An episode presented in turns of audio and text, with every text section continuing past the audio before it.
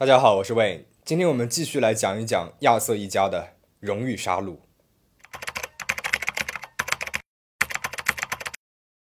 所谓的荣誉杀戮呢，是指如果一个女孩发生了婚前性行为，哪怕她是被强奸的受害者，或者是在父母不知情、不同意的情况之下自由恋爱，拒绝了包办婚姻，甚至是结婚之后主动提出离婚等等，都会被认为是影响家族荣誉、让整个家族蒙羞的行为。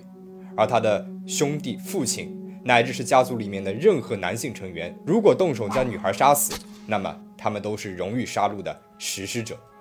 他们的犯罪行为不仅不会被重罚，而且还会被认为是避免家族蒙羞的英雄做法，会受到家族里面其他家庭成员的赞赏和鼓励。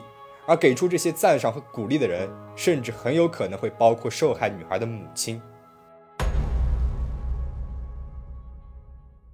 在上一期当中，亚瑟·阿卜杜勒·赛德杀害两个亲生女儿的案件当中，与亚瑟一起被逮捕的还有他的哥哥亚圣·赛德和儿子伊斯兰·赛德。他们在阿米娜和萨拉被害之后的12年间，帮助凶手亚瑟逃跑藏匿。哪怕受害人是自己的亲妹妹、亲侄女，他们也并不觉得亚瑟犯了什么错。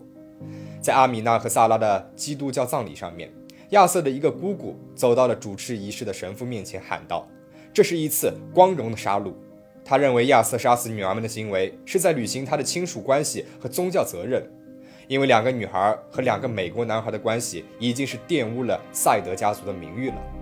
另一位来自赛德家族的亲戚在接受电视台采访的时候，甚至公然地表示，亚瑟已经自由了，只有一种方法可以洗净耻辱，女人的血。大家也许会私下议论他的罪行，但是他已经尽了他的职责。这个案件的另外一个争议点就是亚瑟的妻子帕提西亚的态度。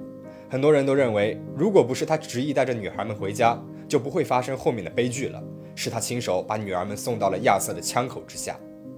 2011年，帕提西亚接受采访的时候表示，亚瑟是一个好人，不知道为什么会杀死阿米娜和萨拉，但是女孩们确实变得太过于美国化了。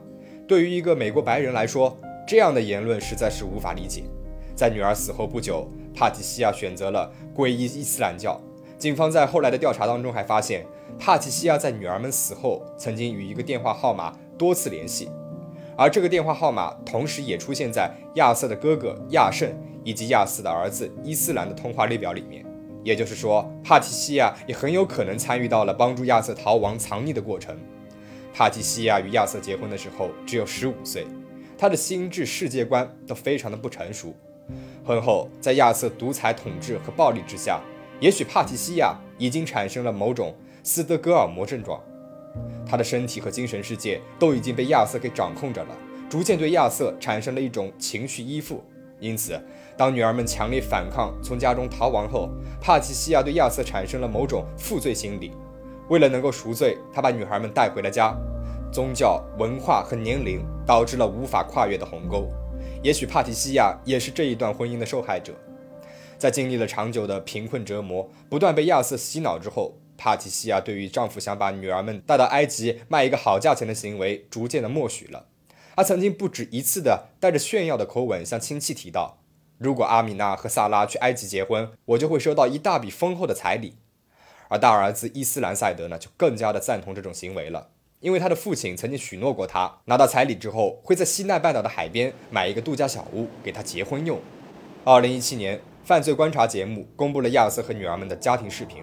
在这段视频里面，阿米娜15岁，萨拉14岁，两个女孩在卧室里面，亚瑟边举着摄像机拍她们，边对她们的身体进行着点评。Nice legs. This is a figure.Very nice. Mama, you love that! Get out! I'm erasing this tape. No, you can't. Yes, I will. Wow, look at these eyes. I put my eye on you. I'm gonna get sick now. Okay, turn it off, Dad.从视频当中我们可以看到，两个女孩对待这样的行为是非常的反感。萨拉用被子蒙着头躲避镜头，阿米娜呢瞪着父亲，不断的请求他出去。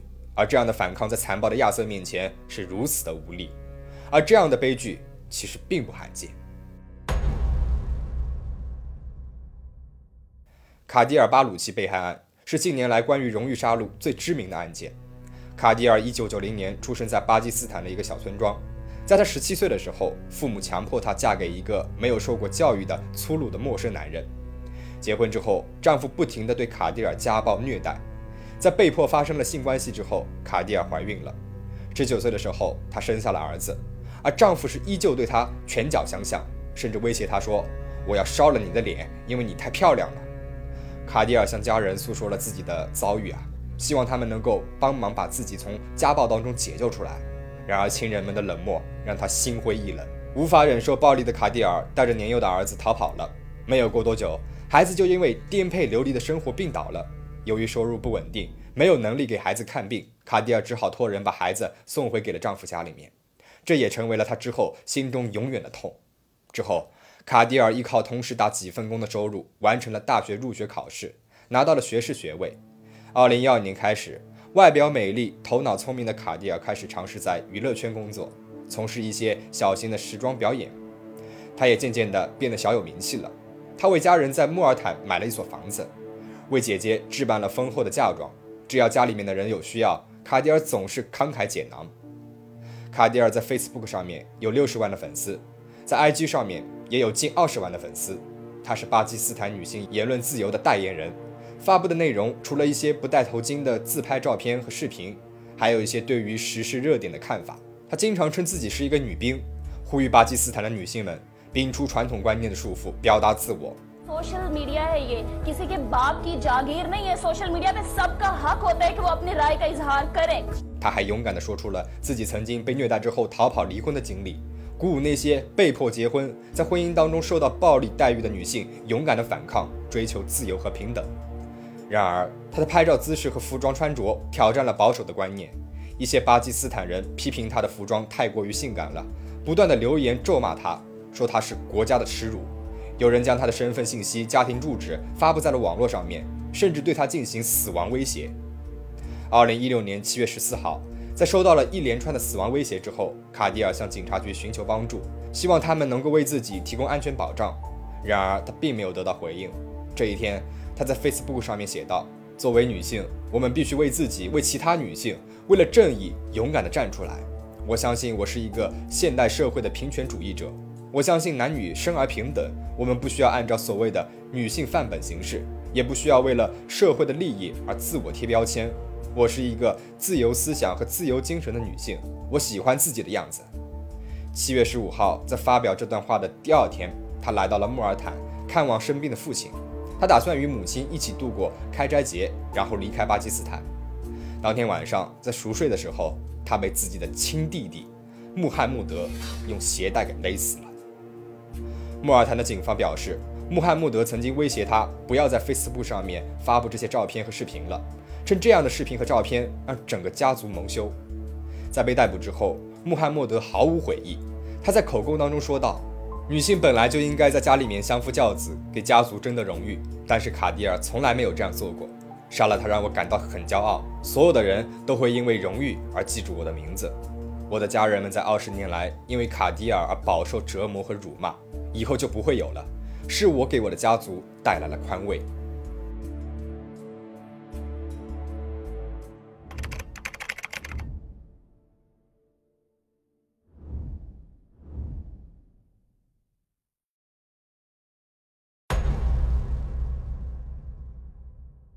荣誉杀戮并不是单一宗教的产物，实际上是一种前伊斯兰教的部落习俗，源自父权社会对严格控制家族权力结构的兴趣。目前仍然有8亿名妇女和女孩生活在压抑的父权制社会，她们的活动受到了男性家庭成员的密切监视，她们无法做出自己想要的选择，一旦违背了男性的意愿，就有被家人伤害或者是杀死的风险。根据联合国人口基金估计，每年有多达5000名妇女因为荣誉而被杀害。犯下谋杀罪的人通常会逍遥法外，或者是得到减刑。这些罪行发生在世界各地，并不局限于某一特定的宗教或者是信仰。印度教徒、锡克教徒、基督教和穆斯林都有荣誉杀戮的行为，只要怀疑一名妇女的行为很有可能损害到家族的名誉，就很有可能会被家族里面的男性成员攻击和伤害。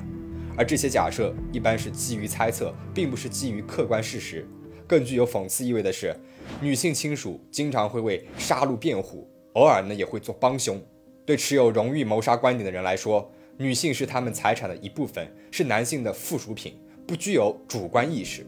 如果女性做了不道德的行为，会玷污一整个家族以及几代人的经济前景。